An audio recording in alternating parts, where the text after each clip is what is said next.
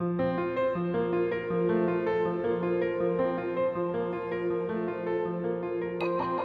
is Inner Healing Paths podcast. Here we discuss the healing of the mind, body, soul, and spirit through a variety of different paths. We have emotional and spiritually minded conversations centering on ancestral healing, psychology, astrology, yoga, meditation, magic, and indigenous spiritual practices of the world. I am your host, Rosa Shetty, and I am so happy you are here. Welcome.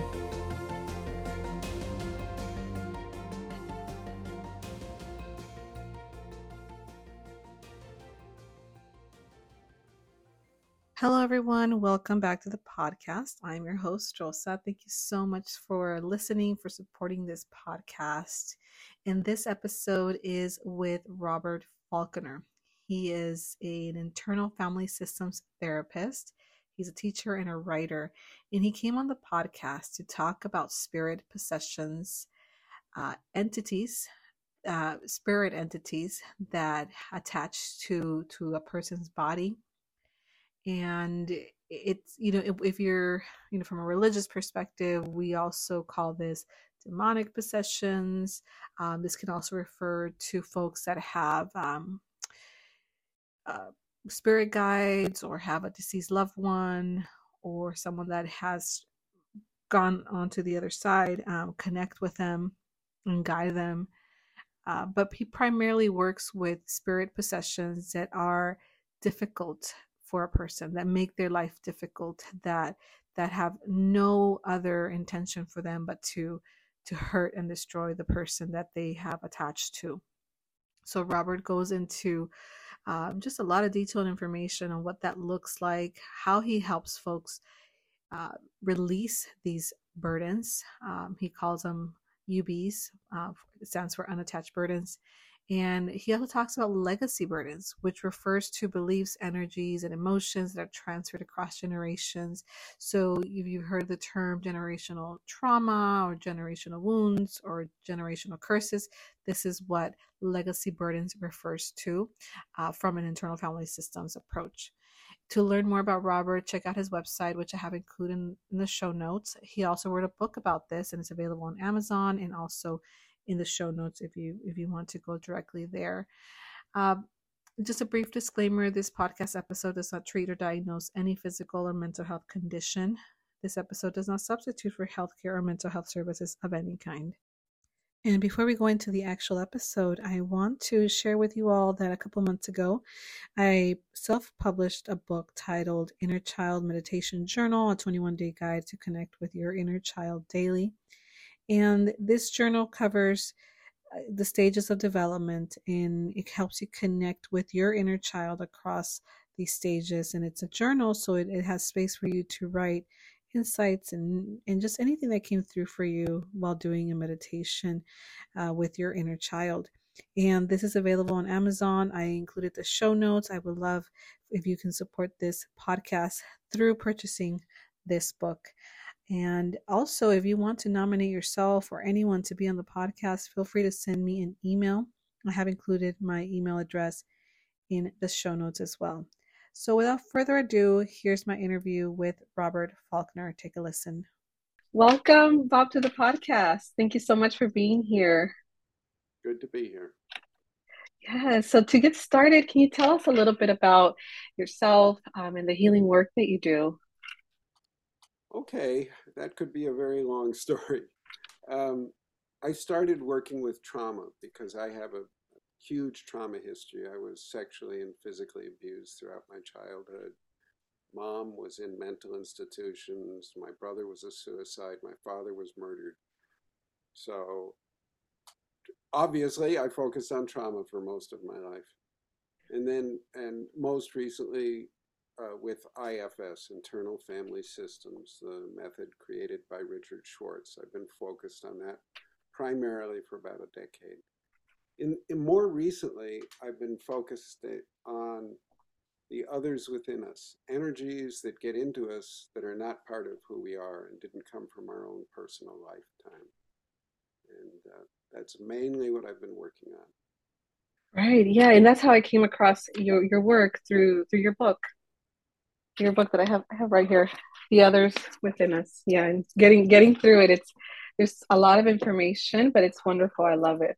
So thorough. Yeah. Yeah, I felt, you know, it's sort of an odd subject, and most people just sort of go, You've been living in California too long, Bob. you know, so I felt I had to produce a great deal of academic, rational, scientific evidence that this kind of stuff happens. And Yeah. uh, it's important in people's psychological and spiritual lives. Yeah, no, absolutely. Um, I think for, for me, and I grew up with this, with with these concepts and spirituality and entity. So for me, it just feels very normal. Your perspective is unique in the sense that it ties in, you know, the psychotherapy component, the science component, and for me as a psychotherapist myself, it's been it's been a, a bridge, you know, into my the parts of me my, in my personal life, my spirituality, and my beliefs with my mental health practice. So so yeah, so it's been it's been wonderful, you know, learning about your work. But you know, before we get started, because you mentioned IFS, internal family systems, I was wondering if you can give the folks that are listening that are not familiar with with this approach just a brief overview on on IFS and how it, it looks at trauma or how it helps others. Okay. Uh, internal family systems was created or discovered by uh, Dr. Richard Schwartz just a little over 40 years ago now. And it's basically a parts work model of the mind. We are not like a tennis player. We're much more like a basketball team or a baseball team. We're a bunch of relatively independent parts. Some people call them sub personalities. And healing does not look like putting all of these in a blender and mushing them all together into one, you know, uniform soup. It, it's much more like getting an orchestra to play well together or converting an internal civil war into a choir or orchestra or team that functions well together. Just like we need all our different organs, our heart, our liver, our lungs, all of that, we need all of our different parts. They do different things. And that's the, the multiplicity, multiplicity of mind, I would say is the big motto there. And also in Dick's work, he discovered something he calls the self with a capital S, which is it's the witness inside of us. It's the one who who sees and can relate to all the parts. And healing consists in getting that self into a leadership position and, and nurturing the relationships between that self and all the parts. Okay, wonderful. Thank you. And how did you get into, so before we go into UBs and unattached burdens, how did this start for you? How did you, your interest in this specific part of IFS, how did this get started? 10, 12 years ago now, I was teaching IFS and um, supervising a group, and I'd heard that there were these energies in people in IFS. We used to call them critters, but now we call them UBs, unattached burdens. Uh, I'd heard about them, but I hadn't really run into it. And with this one woman, she had this presence in her that looked like a bloodshot eyeball. And it kept saying the nastiest things you can imagine. You know, you're horrible, you're disgusting, just like that, all the time, all the time, all the time. And inner critics are a very common part, and but they always have a good intention. They're trying to help the person get better, or the one in this woman did not have that at all. It was just trying to destroy her. And we, we worked with it, realized it wasn't a part. I was able to help her get it out of her system and send it away. And uh, on the way home from that workshop where I had been training her, she sent me these emails that at first were quite frightening because I thought she was having a manic episode. She was saying, "Oh, the world looks different. You know, I can I can see the light, you know, new colors." And I thought, "Oh, I." And then she sent me an email that changed my life. She said, "Bob, 20, 30 years ago, when I was a teenager, I tried to kill myself several times, and I was locked up in mental institutions several times. And when I tried to tell anyone about the non human inside me back then, they gave me electroshock shock and injected me with big drugs. And I've followed this woman ever since then, and she continues to see that getting that energy out of her as a life changing experience. I really wanted to ignore this because it did not fit in my worldview at all. You know, this can't happen. I'll just pretend that didn't happen. But when she said, back then they gave me electroshock, you're the first human to ever believe me, you have changed my life, I couldn't ignore that. You know, so I got really interested. Most therapists don't like dealing with this stuff, it's too weird. So I got a lot of referrals, and that started the snowball rolling down the mountainside. Yeah. So when when I think of UBs, I and, and I'm sure you hear this a lot. You you automatically think of demonic possessions or negative energies or entities that enter our you know our, our mind, our spirit. Mm-hmm. Uh, how is that?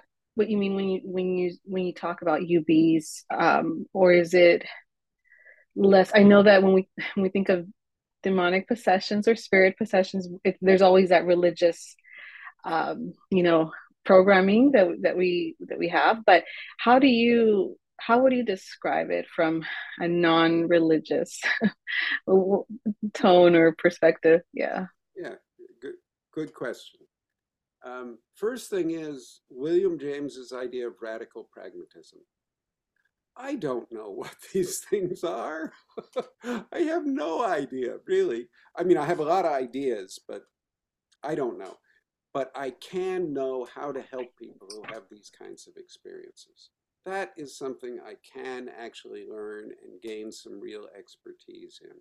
So, with that idea of radical pragmatism, I don't try and figure out what these are. I just try and figure out how to help people who are suffering with experiences like this.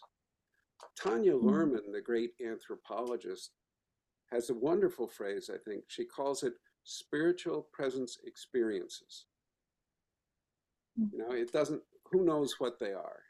We don't, but people have these kinds of experiences. And I think something we can say about this quite certainly there seems to be, there is a basic biopsychological dynamic that we have records of in pretty much every culture we, we have any knowledge of in every era of history. And this dynamic can have huge impact for evil or for good in the person's life. The metaphor most often used to describe this is spirit possession or spirit contact. But it's so pervasive and it's so powerful in people's lives it deserves study. It's mm. eminently worthy of study, even though we don't really know what it is yet. Yeah, yeah, absolutely. Uh, you know, I, I I think that a lot of therapists or just I mean people in general, we we we're scared. You know, when we think of the of spirit possessions, we get scared. Um, even if there's um, you know, for me, like, like I said, I, I grew up with this idea. So even when I've had clients that I I felt there's something negative going on that that was how I would interpret it. There's something negative going on that has nothing to do with their mental health, but I would I wouldn't I would never engage in that part or address it. Um, but how you know for you is it something that you were able to work through that fear or you've never really experienced that fear of that other world or spirits in, in that sense Oh, I experienced fear. There, there is one of the rules from IFS about this that's very, very valuable. These things only get power when they can scare us. When we're no longer scared of them, they lose all power. Now, that sounds simple and easy, but they're really, really good at scaring us. They tend to know just what images to put into our mind to make us quiver. yeah. So, they actually, I actually think they help a lot of clients discover all their deep fears so that they can the client can work with all their deep fears so in a sense it's sort of like ants in the kitchen you know ants are not trying to help you out obviously but they always show you right where you spilled the food so yeah. you can you can work with these things in in that same way mm-hmm. okay and you know when it comes to to someone being affected by this how does this even happen? You know, from your perspective and the work, the research that you've done, um, what are some of the things or experiences that leave us more vulnerable to to these entities? Yeah, good question. I want to say, you know, uh, Richard Dawkins is a, a British biologist who's one. He's a he's a very very forceful atheist. He hates spirituality. Hates hates, and he debates people all the time, and he's devastating because he's brilliant. But he came up with this theory of memeplexes, memes and memeplexes. And he mm. says they're ideas, but they function like viruses of the mind. They can get into your mind, they can replicate and reproduce inside your mind, and then they get contagion to other people from mm. you. And here is a 100% scientific, hardcore explanation for this kind of phenomenon. Mm, okay. So you don't you don't need to get spiritual to yeah to work with this at all. Okay. I do you feel that like any with with trauma and being in, in, in an environment where there's that level of negativity, do you think it exposes our our energy our, our soul to that yep definitely definitely and one of the really sad things uh, one of the horrible things about this field mm-hmm. is that rape almost seems to inject them into people because mm. the you know the, there's that incredible violation of the person and so a lot of sexual abuse and rape survivors have these kind of energies in them the dick used to think that these things get in by promising power to the powerless, always. Like some powerless little child, this thing comes along and, well, I'm a great, big, powerful, blah, blah, blah, blah. You know, and so the child says, okay, come in, help me. I need help. I need help. I also think they promise um, companionship to the abandoned child. Mm. So abandonment, helplessness. Another thing that's quite surprising, or is quite surprising to me, these things very get very often get in during anesthesia. Kids who've had early operations, you know, had surgical procedures with general anesthesia when they were very young, they often get the have this kind of experience. It's I I don't know this yet, you know, I don't but maybe anytime we're sort of out of our bodies, it makes a it makes a, an opening for these mm. kinds of external energies, viruses of the mind, demons, whatever you want to call them to get in. Yeah.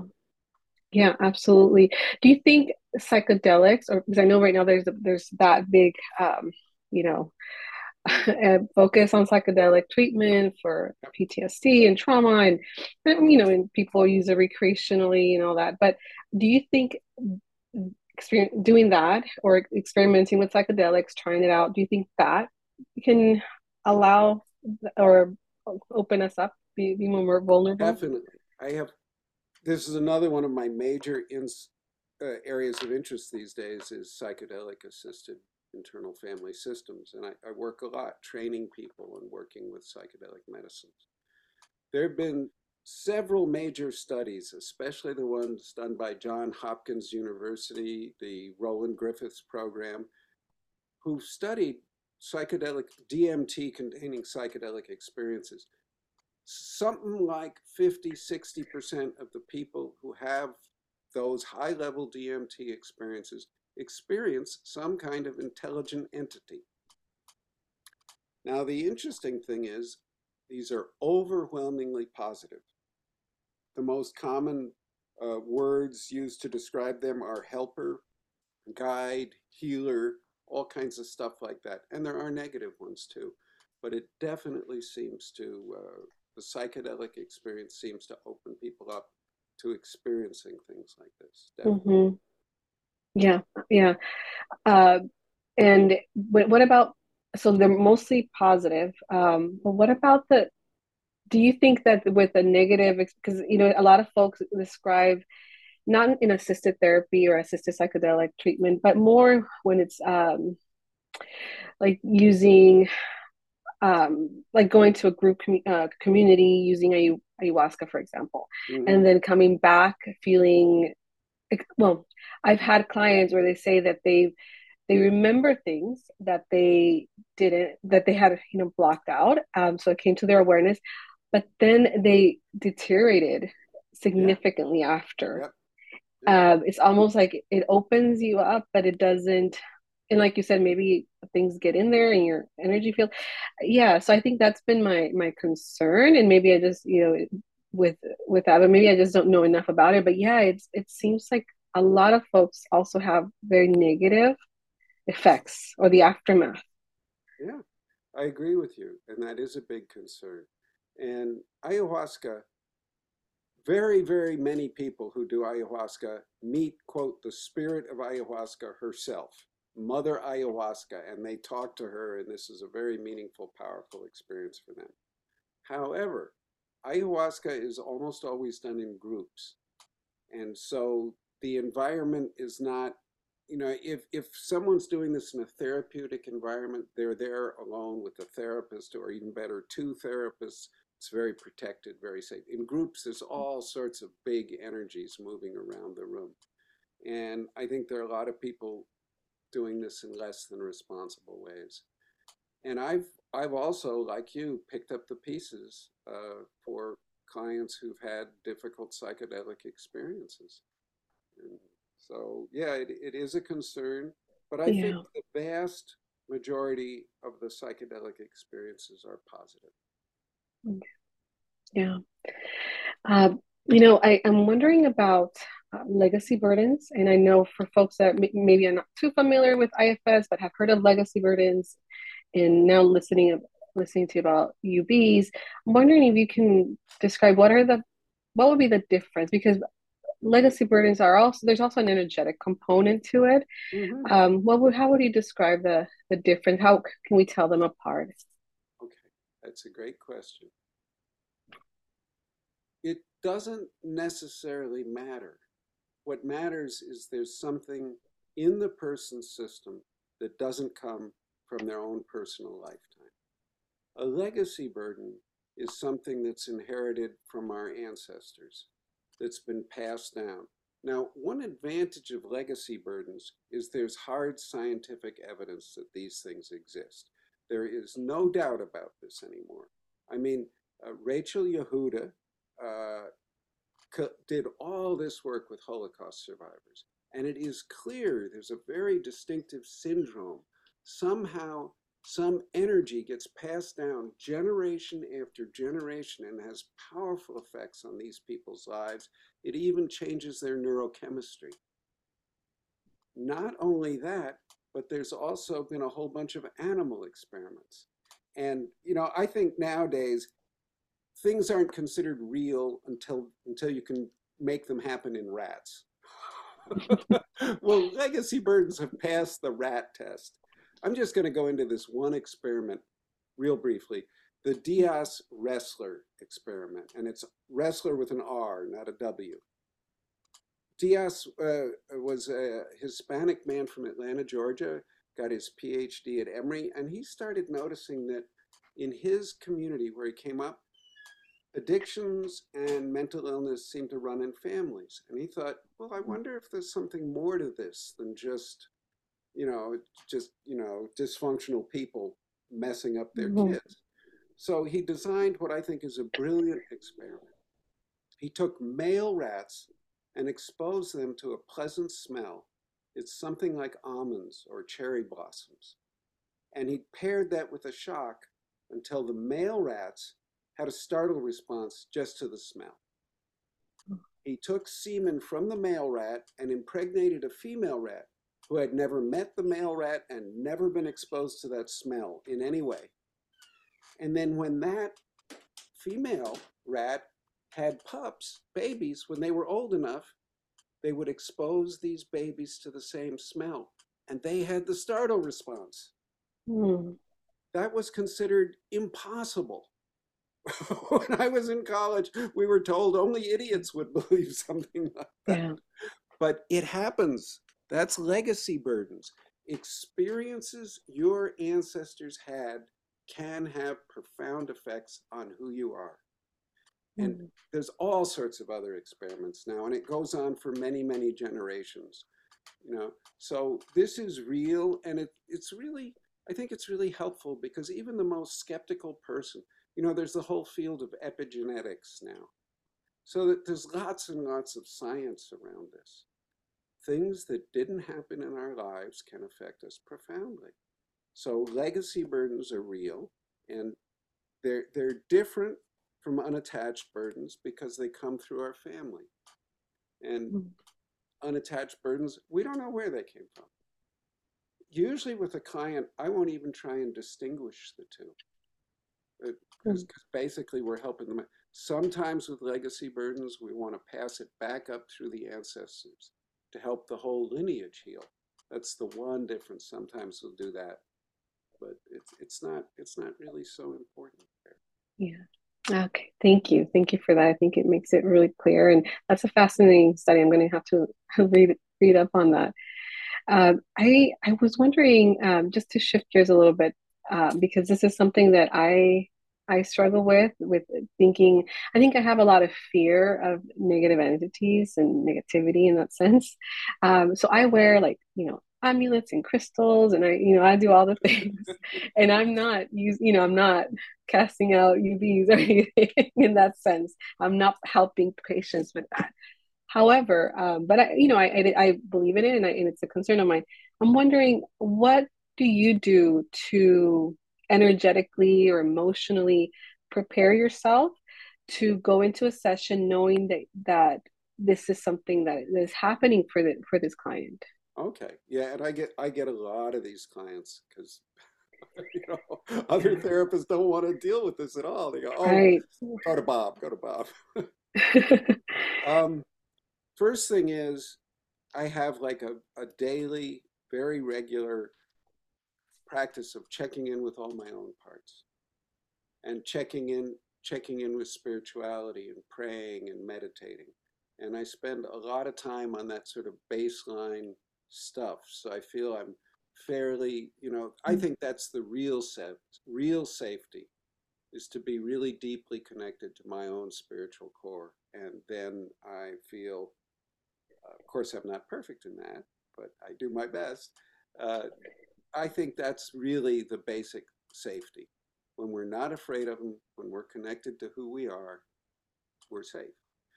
But that's, you know, that's a little hard There are lots of other, a lot of people use scent. I know, I know this mm. guy who's a Puerto Rican uh, magician. Uh, I'm going to mispronounce this word, curandero. Curandero, uh-huh. Yeah, yeah, yeah. They use this stuff, agua de Florida, Florida water. Mm-hmm. You know yeah. scent? Yeah. Mm-hmm. Yeah. And you know, he's when he's working, he splashes it all over his face, and and I, mm. I've got a mm. handkerchief with some of that on it. I like that smell and I often use sage, sage myself, sage the house. And so smells I like. There's a, a I don't like meditations that are creating boundaries. You know, all these mm. people are trying to fortify themselves and, oh, I'm going to create big boundaries and that's going to keep me safe. I think, I mean, some people it's good for. I think it's not great. First of all, if you create boundaries and a fortress, that sort of invites an attack. You know, it's like oh. also it wastes like challenging. yeah, yeah. It mm-hmm. wastes a lot of energy. A lot of precious life force and energy is going into something that's 100% defensive. And it creates a certain rigidity around who you are. So I'm not a fan of that. There's another way that I work with and train people in and I actually got it from a guy named William Baldwin, who's been dead quite a while now, but I've developed it some. You basically focus inwards. You know, it's a meditative process. To really do it would take a half hour. You just focus inwards and notice inside you how you experience the center of your own life force. Usually people see light, or they might feel warmth or, or resonance or somewhere in their body. And then you just Focus on that deeply, open all your senses to it, and it starts expanding. There seems to be a rule in the intersubjective world that what you focus on expands. you know? Yeah. And you just watch that and let it expand through your whole body. And you notice any objects or dark areas or congestions, you know, and you let it go all the way to your skin. And then you let it go poof and go out a couple feet all around you. And you mm-hmm. notice it. Is there anything moving in this space around me? What's, you know, you know, and you can use that to map any any like weak or hollow places in your energy field. And then you can come back and work with those. But if you do this exercise frequently, it be, first it'll take you 20, 30 minutes to really go through it.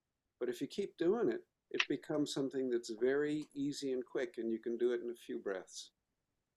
Hmm. I think this is a much better way to protect yourself rather than try and create this rigid boundary around the edge.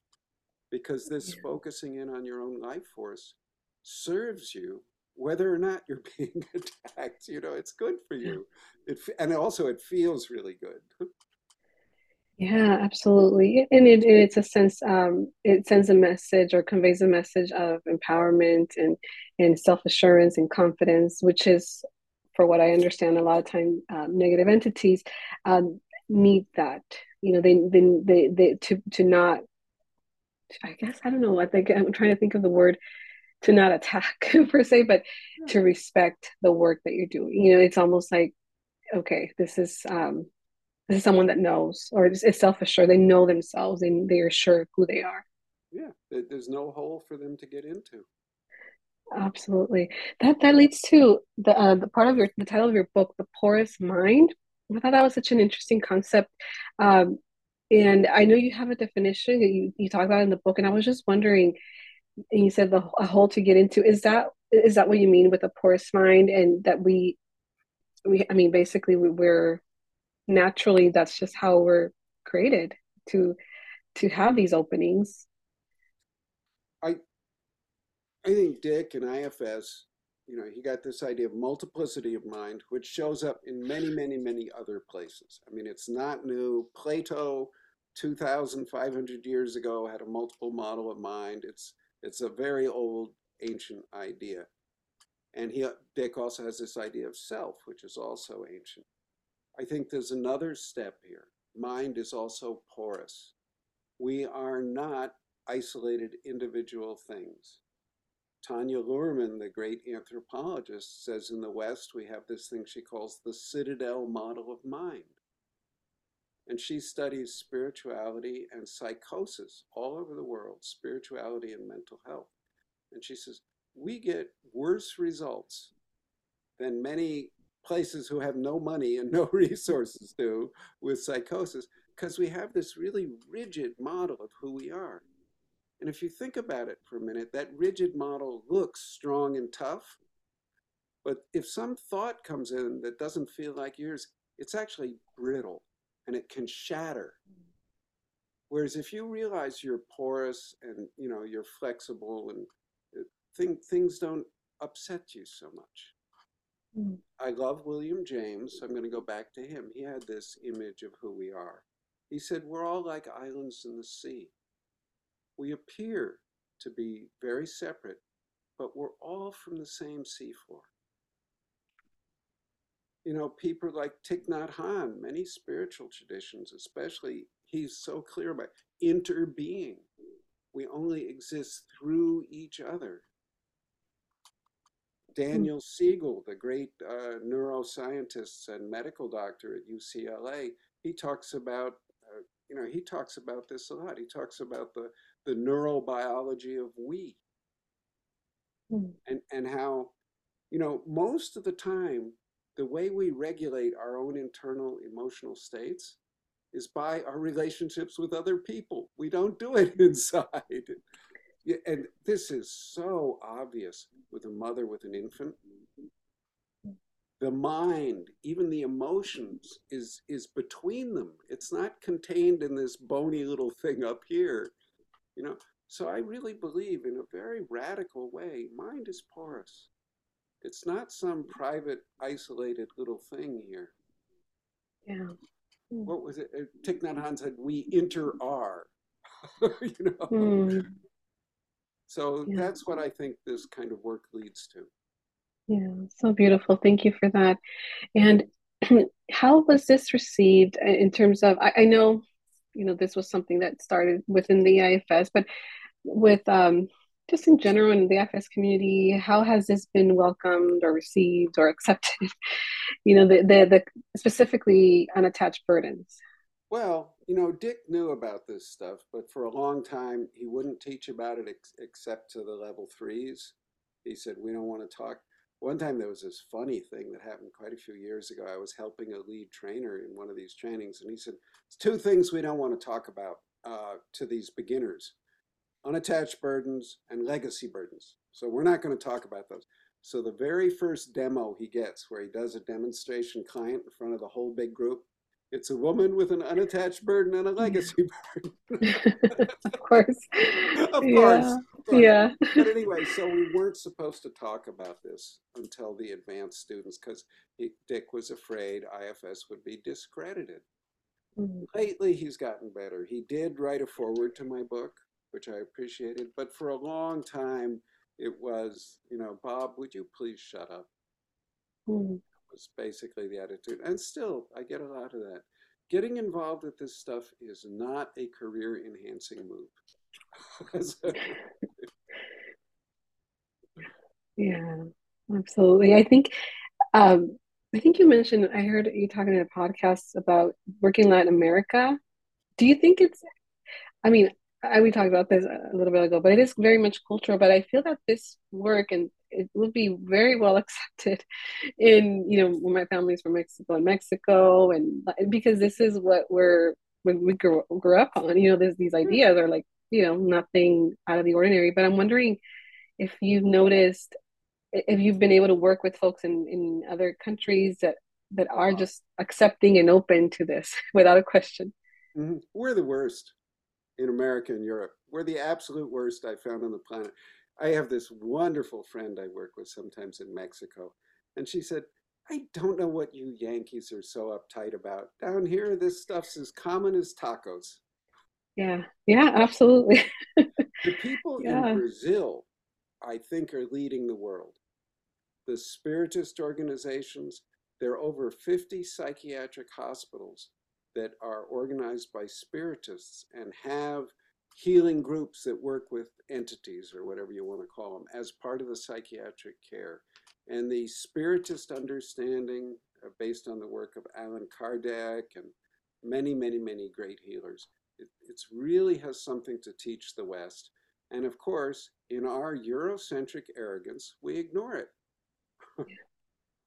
which really gets my wife is Korean. There's an amazing shamanic tradition in Korea, which is led by women. It's almost all women. It's like 5,000 years old. They know how to deal with this. It, you know, many, I've, I've, worked with people in North Africa, lots, lots and lots of places. Pakistan, you know, China. Yeah. Yeah. Yeah. Do you think, um, and you know, just to to wrap things up here, do you think the field of psychotherapy in general, do you think they're moving closer to that, that you know, understanding or incorporating spirit, spirituality, energy? Where do you see this, you know, our, our field going in regards to the, these type of, of, of things? Oh, I wish I could be more optimistic. yeah. But yeah. I hope so. You know, coming from a background of major trauma, I don't think people heal from major trauma until they can find some spiritual basis for their lives. And much psychotherapy still doesn't let spirituality in the door of the of the office. And it's really, really, really mm-hmm. sad to me. One thing that I was realizing lately, you it's perfectly acceptable to talk about meditation. You know, there's mindfulness assisted everything now. But if you talk about prayer, people look at you as though you're some kind of weirdo. And they want you to shut up or go, or that's not appropriate in the consulting room. And I think one of the reasons IFS is so successful, and it's ridiculously successful right now, is because it is sort of repackaged basically spiritual concepts in a way that's acceptable to the rational mind, the rational Western mind. I think that's one reason why the 12 steps do so well. Mm. They're talking about a higher power instead of talking about God, allows some kind of spiritual connection or deep sense of meaning to people who are absolute atheists. So I, I really hope this gets back in uh, the mix. And I don't know. yeah. well, IFS, I mean, I've been, yeah, it's very, very popular right now. And, and I think it's because of, it almost allows a bridge, you know, into the spirit world for, for those therapists that, that want to do more of that um, within the, you know, within our, our mental health, traditional mental health treatment practice. But, um, but yeah, there's, a, I mean, I've been on the lottery system for two years and nothing. I, I've just got in another, another sign up for another lottery. But yeah, it's it's very very popular. yeah, the last time I checked, yeah. it was a waiting list of ten thousand for the oh. level one training. Yeah, yeah, yeah. So so hopefully hopefully we'll be able to access that that training soon. But yeah, well, thank you so much for for sharing today sharing with with my community with with the folks that listen to my podcast. Thank you so much. Um, any closing remarks anything that you feel um, you know just to to close this this this podcast for today? Any last words or messages? Yeah. Um, we humans are astoundingly ignorant we're aware of maybe 0.001% of the electromagnetic spectrum, which is 0.001% of what is. We know almost nothing. And we should take any certainties we have, you know, they're, they're not certain. We should just have a, have a great deal of humility. And I think when I sit with people, I realize everybody I sit with, even if I'm with them for years, remains a great mystery. Mm. And this used to frustrate my rational mind, but now I've come to take delight in that more and more. And just the great depth of mystery that's around us all, all the time. Beautiful. Thank you so much, Bob, for sharing today with us. I hope you enjoy this episode. I hope that you found it healing and nourishing to your mind and soul. If there's a friend that you think would benefit from listening to this information, please share it. Share about our podcast. If you feel called to, please leave us a review, as this really, really helps boost our presence here in Apple Podcast and it makes it easier for others to find us. To stay up to date on new episode releases and special events and projects that I'm working on, you can follow us on Instagram at Inner Healing Paths Podcast. And you can subscribe to my newsletter by going to my website, which is rosashettylcsw.com. And I will include this information and links in the show notes. Once again, thank you so much for listening, and I look forward to sharing with you again next time.